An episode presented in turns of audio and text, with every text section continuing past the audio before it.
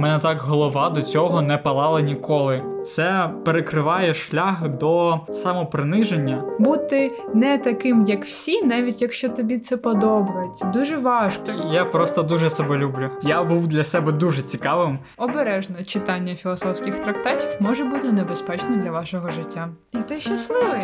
Усім привіт! Ви слухаєте Синергію, подкаст про стосунки із собою, іншими людьми та світом. І сьогодні ми говоримо про великі форми мистецтва, які допомагають більш широко та об'ємніше мислити. І розпочнемо з того, що поговоримо, що таке взагалі великі форми, що ми під ними розуміємо. Можливо, наведеш якісь приклади одразу. А для мене великі форми це тоді, коли мені потрібно дуже багато часу на те, щоб їх е, прочитати, подивитися, осмислити. І для мене великі форми це тоді, коли вони мене формують. Тобто не тоді, коли я прочитав щось і одразу про це забув. Як, наприклад, TikTok або дуже багато постів в інстаграмі, не знаю, або просто якісь статті навіть. Для мене це дійсно твори, які мене творять, які мене створюють, і на основі яких я можу тренуватися, мислити, думати сам. Тобто це такі твори, які надають тобі контекст, у якому ти можеш розвиватися сам. Це такі твори, які дають тобі власні дрова, на яких ти можеш побудувати своє багаття і розпалити його власноруч. Тобто великі форми це щось, що дає тобі цей ґрунт, на якому ти можеш виростити свої думки, і, зокрема, оце ширше бачення світу. Тобто воно тобі не дається одразу, його можна розвивати, і, зокрема, за допомогою цих великих форм. Так, так, але я би сказав, що вони тобі не надають ґрунт, а вони просто показують, що під твоїми нога, ногами він взагалі є. Тобто зрозуміло, що він був а, під тобою постійно, бо ти ж якось усе своє життя жив, якось ти там думав, щось мислив. Але різниця в тому, чи ти здатен осмислити те, що ти живеш, і те, як ти це робиш. І такі твори, мені здається, великі твори, які нас вчать дивитися, охоплювати якісь події дуже обширно, широко. Одночасно вони вчать нас бачити це все і в реальному житті. Так як ти сказала, що в одному творі поєднуються декілька історій, декілька ліній, так вони вчать нас бачити ці лінії у житті, бачити взаємозв'язки між різними речами, предметами і сприймати своє життя не просто як щось ем, моментне, те, що відбувається у цю секунду, а як те, що має вплив на абсолютно усе майбутнє людства, усесвіту, взагалі усього усього сущого. Бо насправді будь-яка твоя дія має свій наслідок. Тобто ці твори вони є формуючими навіть не те, що для тебе, а для цілого світу. Це потрібно бути прям генієм, щоб таке написати. Ну, я би сказав, що а, ті літератори, які це все створювали, вони не дуже задумувались, що вони роблять щось е, занадто-занадто. Для них це я впевнений, що була а, не знаю, буденність ну, щось, що їм приносило радість або не приносило, і вони просто писали. А скажи, будь ласка, більше таких е, саме великих форм ти бачив у творчості е, людей, які творили давно, чи ти, може, бачив таке щось і у сучасній літературі, музиці, фільмах? Я для я для себе винайшов такий взаємозв'язок між е, тим, коли створювався твір, і наскільки він має на мене вплив е, в тому сенсі, саме, що він мене формує. Тому що я виріс, я формувався на тих творах, які були створені задовго до мого народження. і саме на них побудовано, зокрема, е, моє життя. Бо чим ближче було до мого народження, е, і коли я вже народився, то я мало зустрічав таких творів, які би я прочитав, осмислив, і це мені надало дуже-дуже дуже чогось багато. Мені здається, що це саме тому, що раніше якось люди давали собі більше можливості зупинитися так, так. і поспостерігати за цим світом, познаходити якісь взаємозв'язки між тією ж хмаринкою і якоюсь е, якимось листочком, який летить з цього дерева. Їм потрібно було все це робити власноруч, бо не було інтернету, не було інстаграму, де можна було побачити просто картинки, насолодитися цим і все. Е, тоді потрібно було якось розважатися самому. Ну і ще тоді не було такого е, трошки спрощеного сприйняття світу, бо, якщо чесно, ми трошки розлінилися, мені здається, бо іноді дуже важко думати. У нас надто багато справ, ми постійно кудись біжимо, і мозок просто як перевантажений комп'ютер, на якому відкрито багато-багато вкладок, і ми їх не чистимо.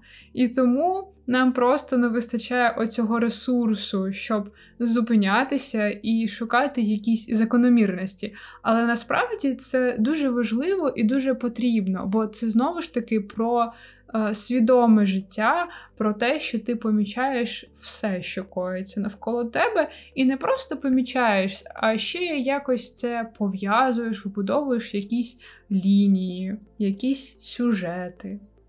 І саме тому у мене був той час і простір, де я міг е, все це обдумувати, бо я жив і живу у селі, де, в принципі, життя е, повільне, ніхто нікуди не спішить, усе так розмірено, усе спокійно. Можна собі дати зупинку.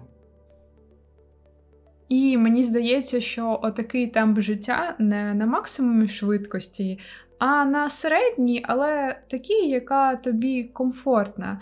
Також і про те, що ти вмієш отримувати насолоду саме в цьому процесі. Тобі вона не потрібна прямо тут і зараз швидко, і щоб вона так само швидко пройшла. Я смакую нею. Так само, як я смакую тоді, коли читаю, а, читав знедолених Віктора Гюго, бо мені подобався цей повільний і приємний процес того, як я переходжу від сторінки до сторінки, а там дуже-дуже дуже великий роман. По-моєму, в аудіоверсії годин 40 чи 50, ось не пам'ятаю. І коли я дочитував главу або розділ, або цілу книгу, там, по-моєму, 5 книг е, частина, ось, то я отримував надзвичайно велику насолоду, і я отримував винагороду. Я отримував винагороду дуже величезну і дуже протяжну за часом.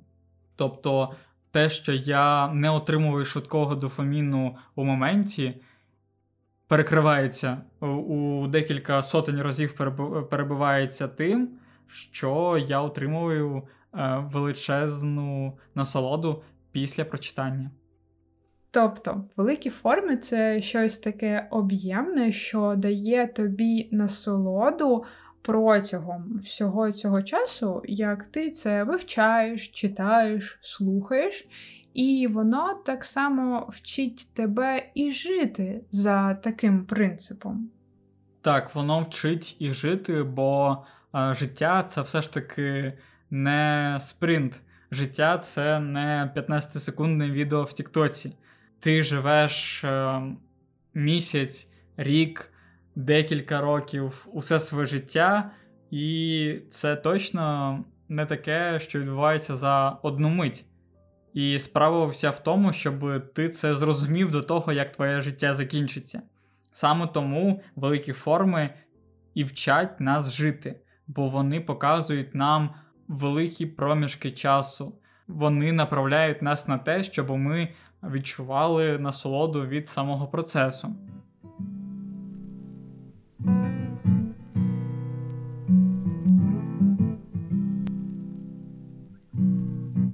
А більш наочно, як мені здається, вчить нас жити е, класична музика, бо після прослуховування я розумів е, певну структуру, певну логіку, за якою побудовані класичні е, музичні е, твори, і розумів, що у мене життя, в принципі, складається із тих самих частин.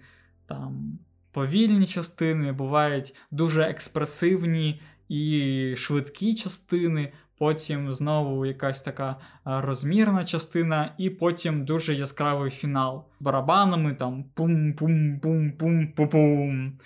Найулюбленіша моя симфонія це дев'ята симфонія Бетховена, її ще називають хоральною, бо це перша симфонія, в якій був а, хор.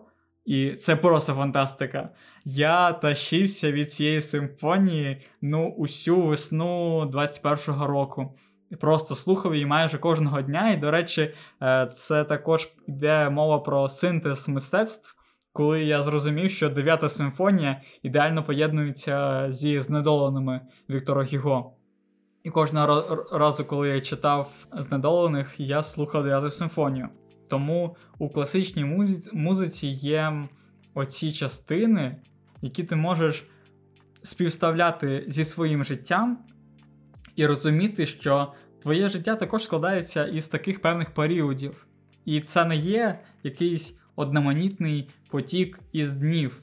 Це справжні періоди, справжні частини твого життя. Тобто, після певного періоду прослуховування таких класичних музичних творів, прочитання різних книг, ти навчився ось так асоціювати своє життя не з відео з Тіктоку, а з великими формами. Але ти ж, певно, прийшов до цього не одразу, ти ж якось це робив в процесі. Можеш розказати, як саме це було? Звісно, це процес е, максимально систематичний, е, до нього потрібно підходити із дуже багатьох сторін. Це певно про стиль і спосіб життя. Ось, бо я з 19-го року почав бігати, і я зрозумів поступово також, як я а, усе більше і більше бігав, що мені подобаються великі забіги, і я хочу пробіжати маратон. Я хочу пробіжати 42 кілометри, і для мене це стало прямо моєю ціллю. І тоді, після дуже багатьох пробіжок, я розумів, поступово так е, нарощував е, свою міць у цих думках, що моє життя воно більше схоже на маратон. І саме під час пробіжок мені в голову приходило дуже-дуже багато думок. Під час пробіжок, коли я е, не навантажений соцмережами, не завантажений якимись буденними думками, коли я можу просто біжати і бачити, дивитися, співставляти те, що я бачу, і зі своїми думками, і зі своїми спогадами. І саме під час таких пробіжок я і тренувався мислити ширше, бачити взаємозв'язки між е, літературними музичними творами і своїм життям. Тобто, знову ж таки, коли в мене не було доступу до швидкого дофаміну, коли я не міг просто засісти в телефоні і тупити, скажімо так, то я знову ж таки себе розважав як міг. А як я можу себе розважати, я думав і я мислив.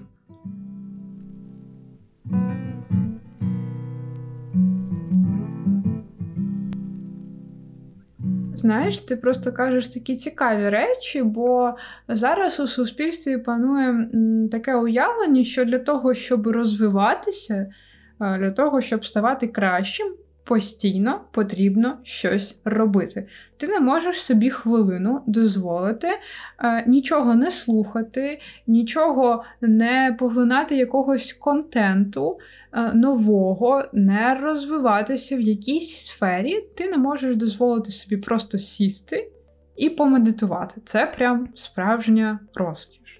А ти навпаки кажеш про те, що твій розвиток виходив з того, що ти зупинявся. І це особливо для мене дуже цікава думка, бо Я ніколи не думала, що зупинка може означати розвиток. Бо коли ти даєш собі час відпочити в моєму уявленні, це значить, що ти відстаєш від всіх. У тебе ж зовсім інакший погляд на це життя. Але мені здається, що для цього потрібно бути трошки і підготовленим. Тобто ти не можеш одразу впурхнути в це життя і почати медитувати довго, читати великі твори, слухати класичну музику. У тебе був якийсь типу перехідний період? Я взагалі завжди знаходжуся на перехідному періоді, певно. Лише коли я зупиняюся, я можу сказати собі, де я знаходжуся, і тоді усвідомити своє життя. А так, я завжди знаходжуся у розвитку, і зараз, навіть попри те, що я розумію, що я мислю не так широко, як я колись міг це робити, я розумію, що це е, все одно частина мого розвитку. Тобто те, що я зараз не так багато часу проводжу наодинці, не так дуже багато думаю, зовсім не бігаю.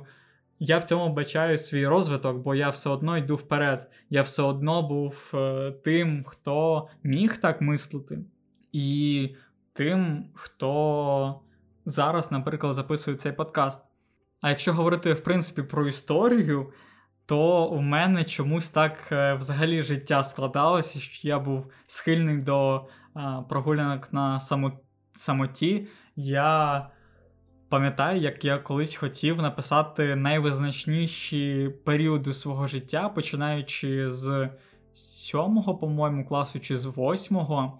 Тоді просто я починав вперше гуляти сам увечері після школи. Потім у мене був перший курс в коледжі у 17-му році. І в мене було дуже багато часу перед парами, після пар перед електричкою. Тому знову ж таки все, що було навколо мене, я використовував як можливість ставати більш е, міцнішим у самому собі. Я розвивав е, ту основну опору, на якій я стою, я розвивав свій фундамент і розумів, що це важливо. Можливо, не одразу я розумів це, але у моменті я розумів, що я роблю правильні речі. Уже потім прийшло усвідомлення того, що я все ж таки е, закладаю фундамент свого життя, і що у ці всі мої е, типу зупинки у лапках, вони насправді є дуже-дуже великим розвитком. Виходити на ось такі довгі прогулянки, багато бігати, і все це на самоті. Мені здається, що це треба розуміти, що у тебе всередині є дуже багато цікавого, бо іноді, коли ти залишаєшся на самоті, тобі здається, що а що мені робити? Мені з собою не цікаво, деяким людям навіть страшно залишитися сам на сам із собою. Я був підлітком, і тому я був для себе дуже цікавим. Я хотів себе дізнаватися, я хотів розказувати усім, який я особливий, який я класний. Я відкривав себе для себе. Тому мені було цікаво проводити з собою наодинці час, тим паче, що я ще черпав інформацію з тих же самих книг і фільмів і розмов з іншими. Я у самому собі знаходив відлуння того, що було у життях інших людей, які писали книги, які я читав. Тобто ти порівнював себе з героями книг і ставив їх. Ні, радше я радше не порівнював себе з ними. Я намагався і розпізнавав ті риси, які були в мені. Я їх е, дивився і читав в книгах. Тобто, для того, щоб зрозуміти те, що я сам відчуваю, я читав про це в книгах і давав імена тому, що я відчуваю. Це знаєш, як у дизайнерів, коли вони хочуть е, розвинути своє творче бачення, так би мовити, натреноване око, і помічати в дизайні якісь фішечки, вони багато-багато різних дизайнів дивляться. І таким е, чином якраз тренуються, щоб бачити це в житті. Ось так і ти, читаючи книги знаходив якісь паттерни поведінки, якісь емоції, Думки. е, якісь думки, і потім цим натренованим оком бачив це у своєму житті. І бачив все більше і більше. І розвивав е, більш глибоке бачення цього всього. Я колись роздумував, що є декілька декілька шарів цього світу. Ну, це це звучить е, дійсно езотерично, але якщо ти сам це все проживаєш, то розумієш, що це доволі-доволі ем, практичні штуки. І все це бачення, того, е, таке бачення, яке в мене є, було, а воно не є якимось відірваним від світу. Мене так е, називали. Це не це мене певно підколювало, але не так сильно, щоб зупинитися в тому, як я думав, як я мислив. Тобто, все ж таки для того, щоб мати оцю стійкість, е, не вестися на всякі підколи, щоб бачити mm. цей світ так, так. широко і не відходити від оцієї своєї лінії, треба вчитися на чиїхось прикладах. І всі ці книги ставали для тебе цими прикладами. Ти їх якось спеціально шукав, чи вони самі тебе знаходили? Mm, ну, взагалі, самі мене знаходили. Але коли ти задавала своє питання, я думав, що ти скажеш, що для того, щоб не вестися на всі ці провокації, потрібно якомога більше розвивати цю стійкість усередині себе.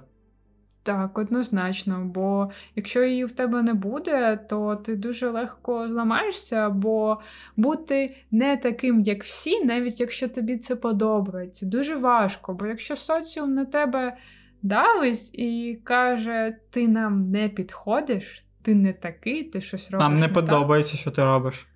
То тобі буде дуже важко в цьому світі жити. І саме тому мені було легко.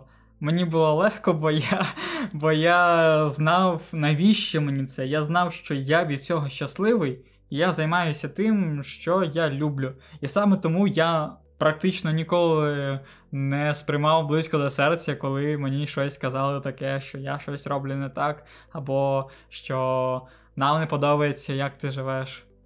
Дивовижне вміння не реагувати на оцінку оточення. Цьому точно треба Знаєш, повчитися. я просто дуже себе люблю. Я просто дуже себе люблю, і саме тому у нас з тобою такі гарні стосунки, бо я не дам себе образити. Нам потрібен курс особистого самокохання та, від та, тебе. Та. Бо такої самооцінки, як у тебе, треба ще пошукати, якщо чесно. Ні, ну слухай, самооцінка то в мене об'єктивна. Типу, я класний. Що будемо приховувати? Але для цього дуже багато працював насправді.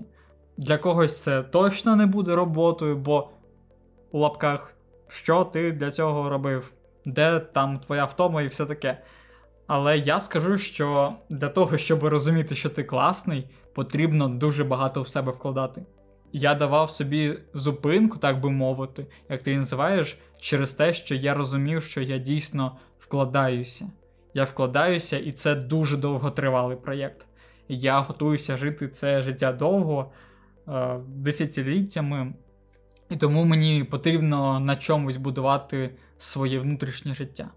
То знову ж таки, ти не думав про життя одним днем, про якусь моментну насолоду, ти розглядав своє життя як довготривалий проєкт. Так, і саме через це, повертаючись до твого питання, я бачив спорідненість між моїм життям, як ми його тільки що назвали довготривалим проєктом, і музичними творами, зокрема симфоніями. І не дивно, що вони були написані задовго до мого народження, задовго до народження всіх наших слухачів, тому що тоді була можливість розглядати своє життя як щось довготривале. Хоча тоді тривалість життя була не така довга, як сьогодні. Ну, Це через те, що була дуже велика смертність серед дітей. І їх дуже багато народжувалося, і всі помирали. Ось. Ну, це таке um, back to середньовіччя. Дякую Богові за медицину, так би мовити.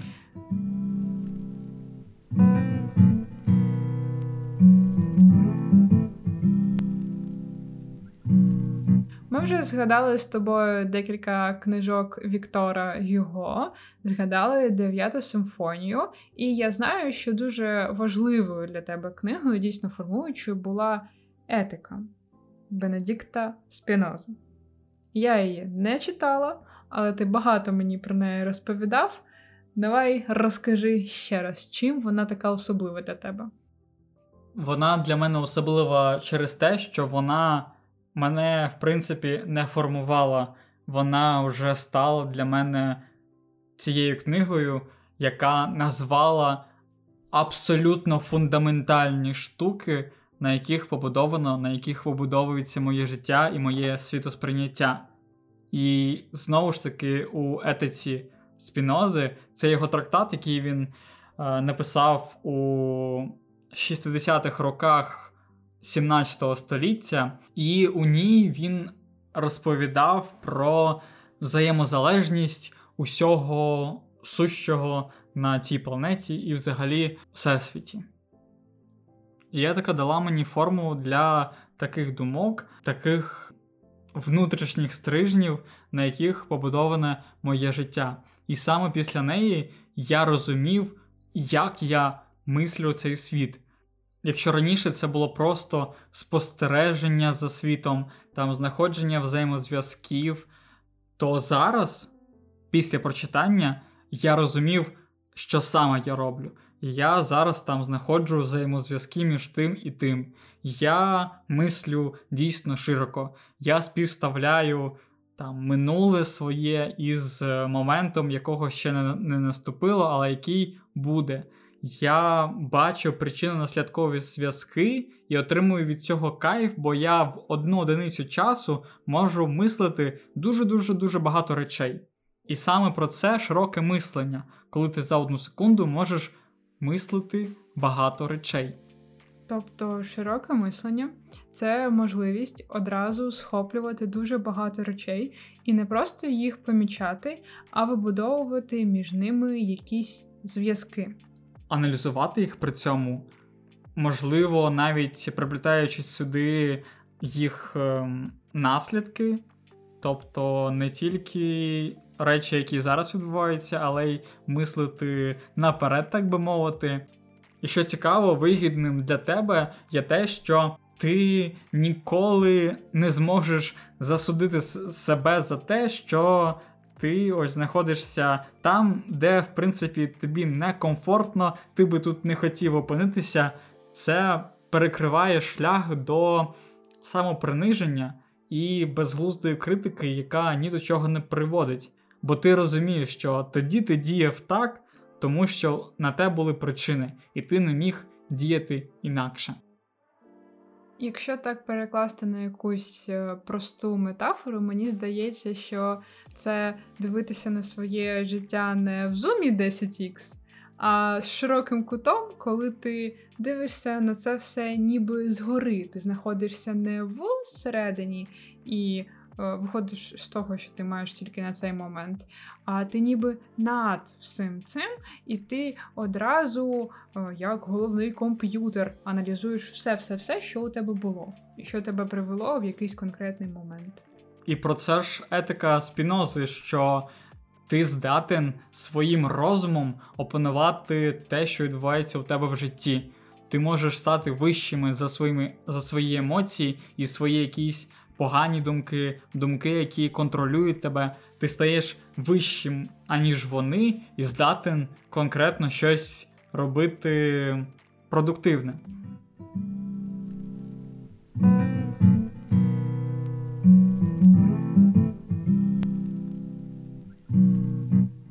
До етики потрібно приходити з самотужки до будь-якого філософського трактату, який ти хочеш е, якось використати для свого життя, потрібно приходити уже тоді, коли ти все це знаєш. У чому парадокс, так цікаво. Навіщо тобі читати цю книгу, якщо ти так це знаєш?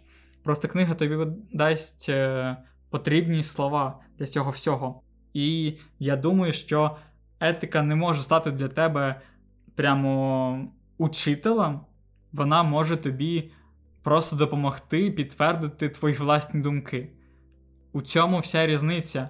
коли ти сприймаєш книги не як е, вчителя, вчителя, а як е, можливість самому навчитися в них. Це дуже тонка і одночас велика межа, велика відмінність, коли ти сприймаєш книгу як вчителя, і коли ти сам вчишся у неї, коли ти сам сприймаєш її слова. Тобто це така більш активна позиція.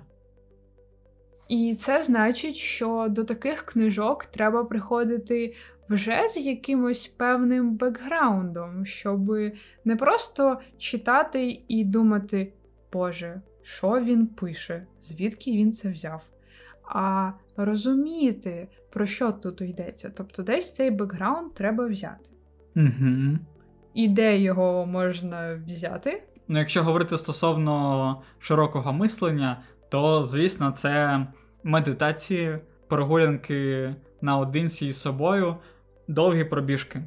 Ставитися до цього життя, в принципі, як до довготривалого проєкту, який тобі розвивати і розвивати усе своє життя, в принципі.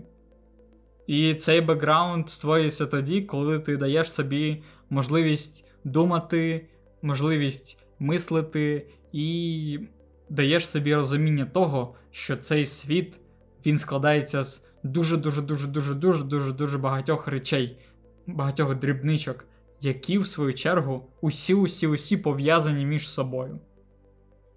Тобто ти ніби одночасно бачиш цей світ з якоїсь позиції над, ти бачиш всю земну кулю, але водночас ти помічаєш і розумієш зв'язок між усіма дрібничками. По-моєму, це якраз про фрактальне мислення, коли ти бачиш у якомусь камінчику ем, зародки нової планети або зірки, коли ти бачиш у маленькому щось гігантське, щось космічне. Ого, ну це треба дуже-дуже широко мислити. Це так, це потрібно вміти, я погоджуюся. Це дуже складно.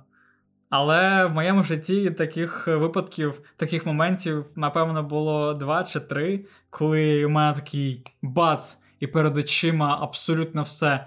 Абсолютно все поєдналося в одному моменті. По-моєму, тебе також таке було. Так, мені здається, що теж було, але я просто не настільки просвітлена, так би мовити, як ти, тому я, можливо, не так все це розуміла в моменті, але я можу це спробувати описати. І мені здавалося в той момент, що просто все те, що зі мною відбувалося, все те, що я робила, у мене злилося в один потік, і саме завдяки всьому цьому я тут. Я тут і я розумію все, все, все, що відбувалося зі мною до цього. І це просто такий момент, в який ти розумієш, я живу, і я живу немарно, я живу і усвідомлюю все те, що зі мною відбувається. І в цьому є величезний сенс. Бо жити свідомо це класно. Це знаєш, ти не як на автопілоті, а ти постійно е, фіксуєш кожен момент, кожну дію, кожну подію, яка з тобою відбувається. І бачиш його у системі, так. поєднуючи його з іншими. Для того, щоб якийсь інший момент зрозуміти усі попередні. Якщо ти кожного моменту його усвідомлюєш, цей момент, то у майбутньому в тебе не буде питань про те, що ти щось зробив не так. Бо кожного моменту ти жив свідомо і ти можеш дати собі звіт стосовно абсолютно кожної секунди, яку ти прожив. І саме тому у тебе не буде до себе претензій, так би мовити. Це дуже корисно в практичному контексті, бо часто бувають такі моменти, коли ти жалієш, типу, блін, а можна було сказати інакше, а треба було зробити перед сном. Особливо, особливо це не дає спати. Тому, коли ти дійсно Е, розумієш кожен момент і кожну свою дію, а не е, робиш щось, так би мовити, в стані афекту. Так, афекту, саме це слово використовує спіноза. Угу. Я не читала етику, але бачите, поспілкуєшся з тією людиною, яка читала етику, і вже будеш на підсвідомому рівні це робити. Тобто ти усвідомлюєш кожну подію, кожну дію, абсолютно все, що з тобою відбувалося, і тоді тобі не буде за що себе картати, бо ти робив в той момент саме так, як можна було зробити Це, момент. так, це, до речі, якісь цитатки із ВКонтакті, із Фейсбука про те, що тоді це було єдине правильне для вас рішення. Ну просто бачиш, ось е, різниця в широкому і неширокому мисленні про те, як інтерпретувати ці цитати. Нас, наскільки, ні, наскільки, наскільки глибокий в тебе контекст для того, щоб цю цитату прочитати. І Цю наскільки думку. ти її зрозумієш. Так. Широке мислення це про ступінь. Ступінь того, наскільки ти занурений у цей світ і здатний його мислити, наскільки глибоко. Тобто, по суті, широке мислення це такий собі ключ до реально кращого життя, бо ти себе не обмежуєш, не картаєш, ти бачиш повну картину свого життя, І ти щасливий. і ти щасливий. І ти щасливий, бо здатен про це все подумати. Е, Я дуже дуже багато часу ем, провів із думками, що навіть якщо у мене поганий настрій, якщо я себе погано відчуваю, якщо у мене декілька тижнів поганий настрій навіть, це все одно моє щастя, бо я про це все можу подумати у цьому ж моменті. Тобто я знаходжу, я не розділяю своє життя. Я не ділю своє життя на хороше або погане. Воно моє, і я його здатен мислити, я його здатен мислити широко, це означає. І тому я щасливий. І саме про це етика, щоб бути щасливим, бути щасливим завдяки своєму розуму. Бо етика це практична філософія. Філософія, яка дійсно визначає те, як ти живеш. Бо у кожного з нас є якісь думки, якісь ем, основні положення, за якими ми живемо. А якщо в тебе є така книжечка, в якій зібрані ці всі положення і думки, то якось це все більш структуровано відбувається, і ти можеш в будь-який момент е, перечитати те, що для тебе насправді важливо.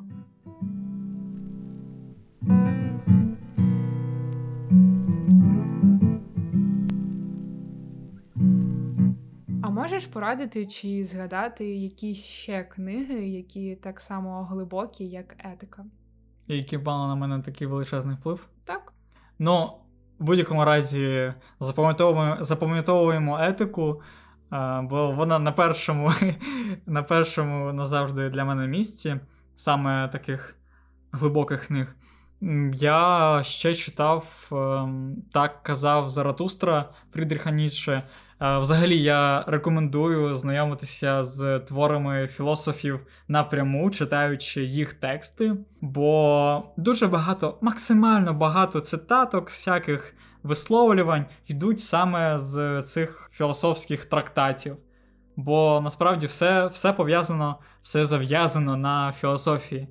Для мене, так казав Заратустра, була тією книгою, яка надала мені форму для моїх е, емоційних слів. Якщо етика це була більш така фундаментальна і раціональна книга, то так казав Заратустра, це був гімн е, моєму щасливому юному життю. Він був таким, що надихав на життя надихав про нього розказувати, щоб всі знали, яке воно прекрасне і чудове, яке воно класне. Також із таких е, книг фундаментальних я би сказав, ем, я би виділив Сідхартху Германа Гессе. Е, Це книга європейця, який написав ем, європейським, європейською мовою для європейців про буддизм. І саме тоді, на початку 20-го року, я познайомився ем, більш близько із такою течією, як буддизм. І досі цей роман Притча грає у моєму житті велику роль, бо ці думки, які я там прочитав, я читав її, по-моєму, двічі, вони час від часу приходять до мене, і це я не говорю про те, що я, в принципі, живу у такому спокійному стані, і моє життя схильне, я схильний до, до того, щоб мати оцю зупинку для того, щоб поринути в самого себе. Тому Сідхартха Германа Гесса також мала на мене великий вплив. А ти ці книги осилив одразу, чи, можливо, спочатку тобі було складно їх читати? До речі, так, до речі, я ж не одразу взявся за етику. Етика це надто складний, прям надто складний твір, надто складний трактат для того, щоб його просто взяти і прочитати. Я ще перед цим читав е, також трактат е, Спінози, він називався Про Бога, людину і її щастя. І там було все те, що було в етиці, але набагато набагато простішою мовою, яку я міг тоді осилити. Але знову ж таки, я і той перший трактат починав двічі, можливо, пройшов цілий рік після того, як я починав його читати вперше, для того, щоб я міг зрозуміти його е, нормально, про що пише Спіноза. І тоді в мене був справжній вибух. Я не спав цілу ніч. Я прочитав декілька сторінок, там 10 сторінок прочитав. Цього, На цьому потрібно було закінчити. Але я прочитав іще там 20, і це був просто вибух мозку. У мене у мене так голова до цього не палала ніколи. Там справжній був вулкан, і тому я не спав цілу ніч. До етики я також приступав е, неодноразово, і лише у серпні 21-го зміг ем, прочитати цей трактат повністю. І знову ж таки невеличкими порціями, бо багато читати таких трудів це небезпечно для е, твого здоров'я. Можна раптово зрозуміти увесь цей світ.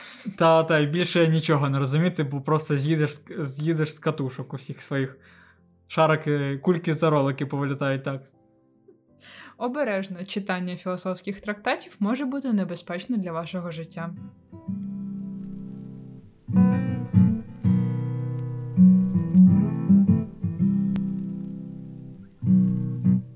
У нашому дуже стрімкому світі швидкого дофаміну дуже важливо мати оцей час на те, щоб розвивати внутрішній фундамент, на якому буде будуватися усе, усе, усе твоє життя і розуміти, що це важливо. І для цього можна використовувати твори мистецтва. Не будь-які, які першими вам трапляться під руку, а такі, які дійсно зможуть показати у собі всю широту і об'ємність життя. Вони дадуть вам певні патерни, поведінки, певні слова, які ви зможете використати і для свого життя, і зрозуміти, що можна жити так, як пишуть в книгах.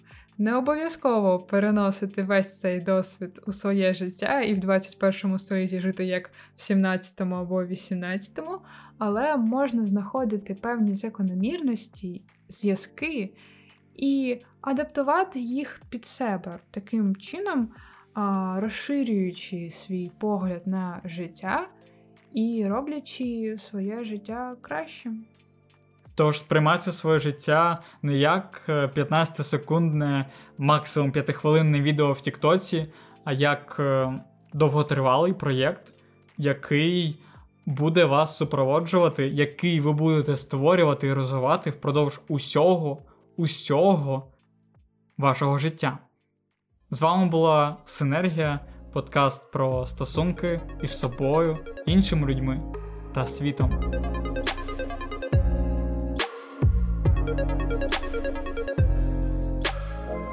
Дякуємо, що прослухали цей випуск. Якщо вам сподобалося, не забудьте поставити оцінку і поділіться своїми враженнями в нашому інстаграмі. Посилання на нього буде в описі до цього випуску. На все добре! Почуємося! Ваша синергія!